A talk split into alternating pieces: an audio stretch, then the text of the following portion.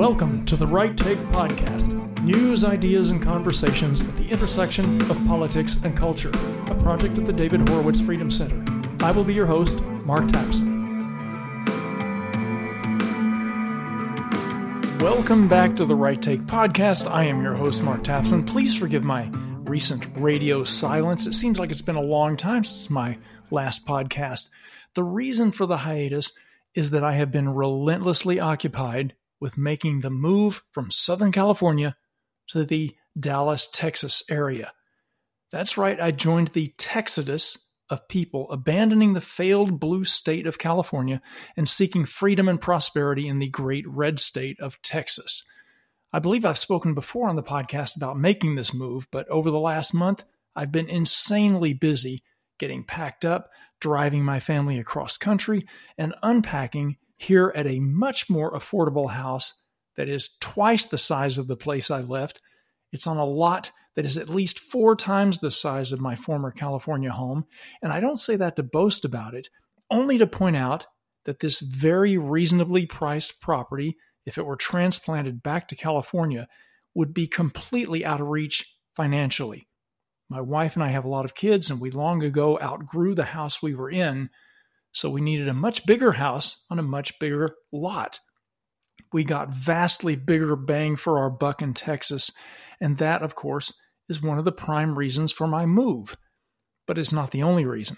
I'm actually originally from the South, having been born in Little Rock, Arkansas, but I've spent my entire adult life on the left coast, nearly half a century in that state. I never thought I would move back to the South again. But hey, things change. What changed? Well, a lot of things.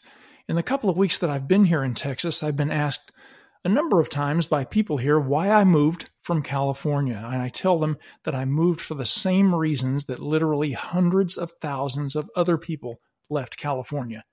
That under the thumb of corrupt Democrat rule, it is becoming a third world country. Crime and homelessness are out of control. It's a terrible place to raise your children. It's a place increasingly hostile to the middle class is a place where it's become impossible for even the middle class to afford a decent home in a decent neighborhood. The cost of energy is astronomical. I could go on and on. And there are no signs that that's going to turn around in the near or distant future, or maybe ever. And then there's the wokeness.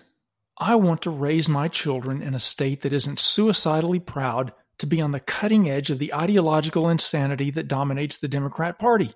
Gender theory, critical race theory, progressive brainwashing in schools.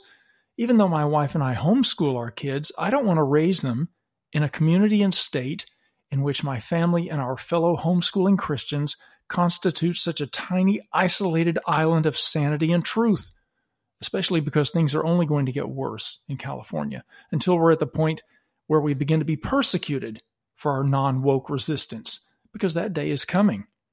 And yes, frankly, to one extent or another, that's going to happen no matter where we are in America. We won't be able to escape it. But for now, Texas is higher ground. Anyway, living in California finally became so untenable that, like hundreds of thousands of other Californians, including a growing number of my friends who had been leaving the state for years, my wife and I began to look elsewhere. The Los Angeles Times reported that people leaving California between April 2020 and July 2022 outnumbered newcomers to the state by more than 700,000. California's net move out numbers reached a record 407,000 between July 2021 and July 2022. And in 2022 alone, more than 340,000 people left California, the highest exodus of any state in the United States. California's actually been losing its residents to other states for a long time, ever since uh, 2000, in fact. The primary reason is that California is the second most expensive state in the Union. Hawaii is number one. According to Zillow, the average home price in California is now $747,400. That's up over $200,000 just in the last five years increasingly high costs of living and housing and transportation, coupled with an increase in crime and drugs, pollution and congestion, they've just caused countless fed up people to relocate. Between 2021 and 2022, roughly 818,000 California residents moved out of state. That's according to uh, the US Census Bureau. And in that time frame, Texas was the most common destination for former Californians. Businesses have also been on the move out of California. A 2022 report by the Hoover Institution shows 352 businesses leaving California and moving their headquarters to a different state between 2018 and 2022 high rent, high taxes, high cost of living for the employees, and bureaucratic BS. There are just a few reasons for that. Dallas, the area that I moved to, has overtaken Austin, Texas as the top spot for people moving from California to Texas. Housing costs are significantly lower in Dallas, as you might imagine. And then there's the lack of state income tax in Texas. That's a lure also.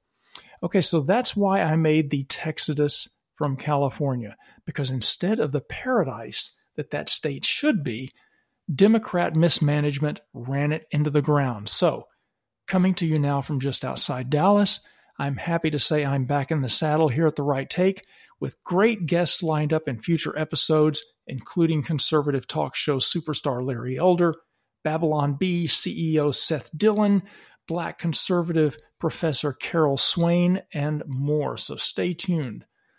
But today I'm flying solo, and I want to address a couple of items in the news that I think are worthy of discussion. First, I saw on Breitbart News recently that a Rasmussen Reports survey reported that four in 10 Democrats agree with the idea of removing statues of George Washington. While the survey did find that 77% of Democrats expressed at least a somewhat favorable view of our first president. 40% of them at least somewhat approve of removing public monuments of the man known as the father of our country. Of that 40%, 21% of Democrats strongly approve of removing those monuments. Now, this is hardly shocking news. Of course, Democrats are okay with tearing down statues of our founding fathers. They've been literally toppling monuments of the important figures of our history for years now, and it's still ongoing. The disturbing and disappointing finding of that uh, Rasmussen report for me was that 19% of Republicans and 20% of independents, at least, somewhat approve of removing public statues of George Washington. One in five Republicans approve of removing statues dedicated to arguably the most important man in our country's history. 19%? That is shameful. That number should be zero. Zero Republicans should approve of taking down statues to George Washington. That just goes to show how successful and subversive cultural Marxism has been in our country, that even one in five Republicans have been so brainwashed by the anti American neo Marxist left my patriot friends, we have a lot of work ahead of us to turn the tide and roll back the ideological damage that's been done to Americans over the last half century. And it looks like we have to begin within what should be the very party of conservatives itself. Former President Trump predicted years ago that the radical left would begin targeting the founding fathers, including George Washington, during a press conference back when the left was in a frenzy of tearing down statues of Confederate figures like Robert E. Lee, Trump said, and I wish I could do a credible imitation of Trump here, but anyway, he said, This week it's Robert E. Lee. I noticed that Stonewall Jackson is coming down. I wonder, is George Washington next week? And is it Thomas Jefferson the week after? You really do have to ask yourself, where does it stop? Trump asked. Well, the answer is that it doesn't stop. The left never rests, they never sleep, they never stop, as my friend the writer Michael Walsh is fond of saying. We on the right have to be equally as vigilant, if not more so, than the left in order to counter their offensive. Another item in the news that I wanted to address has to do with a courageous protest carried out by a single Christian man who is fed up with our pagan culture's anti Christian bigotry. An article uh, originally at the Republic Sentinel noted that members of the Satanic Temple of Iowa yes, there is a Satanic Temple chapter in Iowa, recently received permission to install an exhibit on the first floor of the Iowa Capitol near Christmas displays of the nativity scene. This included a statue depicting the idol Baphomet holding a pentacle and surrounded by candles. Michael Cassidy, a Christian and former military officer who recently ran for Congress in his home state of Mississippi, tore down that satanic display, beheaded it, and tossed the head in a trash can, for which he was arrested.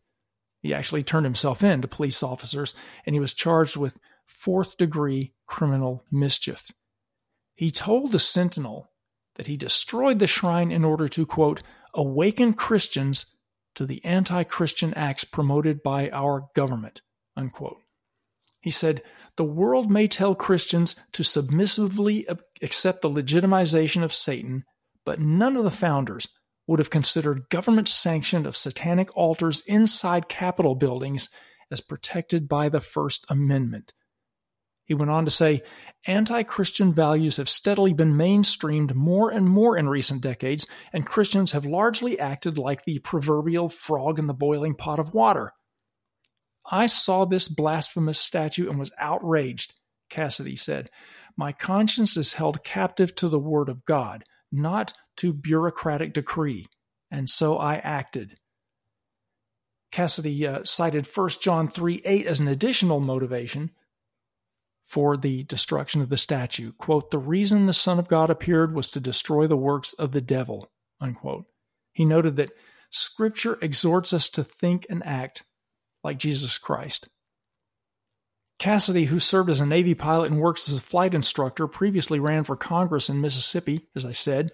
His campaign website describes him as a Christian conservative who loves our nation and is committed to preserving the blessings of liberty. Now, this incident raises a serious issue. What about the separation of church and state? What about the perceived hypocrisy of conservatives who condemn the left's tearing down of monuments, as I did earlier in this episode, and who then turn around and tear down monuments that they don't like? Conservatives are a little bit at odds with themselves over this. Iowa Republican Governor Kim Reynolds remarked in a statement that she found the display absolutely objectionable but said that the best response to objectionable speech is more speech in a free society. Iowa Republican State Representative Jon Dunwell, who is an ordained minister, said that as a follower of Christ, he found the statue objectionable, but said he does not want the state evaluating and making determinations about religions. Others, however, questioned whether the Constitution or the Founding Fathers would allow for the existence of this satanic shrine. Andrew Walker, who is an associate professor of Christian ethics at Southern Baptist Theological Seminary, asserted that the state should not promote any, quote, outright celebration of evil, darkness, and perversity, and that moral evil has no intrinsic rights within a Christian and historically Western legal framework, unquote. Now, one of my favorite writers is Rod Dreher, who is the author of books that I highly recommend, like Live Not by Lies and The Benedict Option. On his Substack page, he addressed this whole controversy and issue, and he said, quote, the United States is a country now where we oversee the removal of statues of figures, even founding fathers like Thomas Jefferson, whose statue was taken out of New York City Hall in 2021, that the woke find intolerable. But we erect statues, however temporary, honoring Satan. Dreher went on to say he's personally troubled by this in the sense that he believes that a diverse society like ours requires a significant degree of religious tolerance. But, he writes, the abstractions of liberalism must reach a limit at some point. We reached and passed it a long time ago with regard to the teaching of sexuality and gender theory to children under the guise of tolerance. And the construction of a statue honoring Satan crosses a line that I think none of us should be willing to cross, says Rod Dreher. He adds that he believes, of course, that Satan is real and that there are and will be real world effects to honoring Satan in this way. If Christians believe that Satan exists, then you would no more tolerate that vile effigy in the legislature than you would tolerate a statue paying homage to Adolf Hitler. Michael Cassidy understands that the spiritual power of that evil statue is real and that there are higher obligations on the Christian than are allowed for under liberalism's rules. And Dreher writes if, even if you don't believe that Satan actually exists and you consider him to be merely a symbol, then why would you tolerate this statue? Because he symbolizes ultimate evil. Religious tolerance has worked in America for so long because nobody ever thought to push the boundaries like the Satanic Temple does. If sustaining liberalism means tolerating an image honoring a deity who symbolizes things like the rape of children, Auschwitz, the gulags, chattel slavery, and any and all evil you can imagine, then to hell with liberalism, Rod Dreher says. He goes on to write Liberalism, by which I mean classical liberalism, of the sort that both the Democratic and Republican parties support, requires a particular set of values, of virtues within the population in order to work. We are fast losing them and might have already lost them. If being a good classical liberal means I have to tolerate reverence in a public space to a God that stands for evil, then I am not a classical liberal. Classical liberalism is not an end in itself, but rather the most efficacious means to achieve a good society.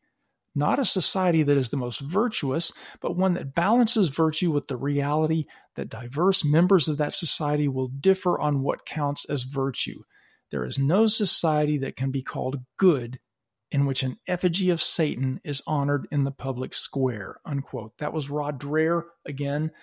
And like him, I wrestled briefly with the philosophical contradictions here. But in the end, I have to wholeheartedly endorse what Rod Dreher was saying and what Michael Cassidy did. Classical liberalism should not be a suicide pact. A society that gives equal weight to good and evil out of a misguided sense of fairness and tolerance and diversity will eventually be overrun by evil. Michael Cassidy took a stand in defense of the good over evil, and I stand with him. Now, I've been in contact with Michael Cassidy's people or his reps, and I'm arranging for him to appear on an episode of the Right Take podcast. So keep your fingers crossed and stay tuned because that will be an important conversation. Speaking of important conversations, Thanks again for joining me here at the intersection of politics and culture. Don't forget to subscribe to The Right Take so you don't miss any of the important conversations we are having here. And remember, if you like what you hear, please leave a review. It really helps, and you'll have my eternal gratitude. Be seeing you. The Right Take with Mark Tapson is a project of the David Horowitz Freedom Center and Front Page Magazine. Unauthorized reproduction of this podcast without express written consent is prohibited.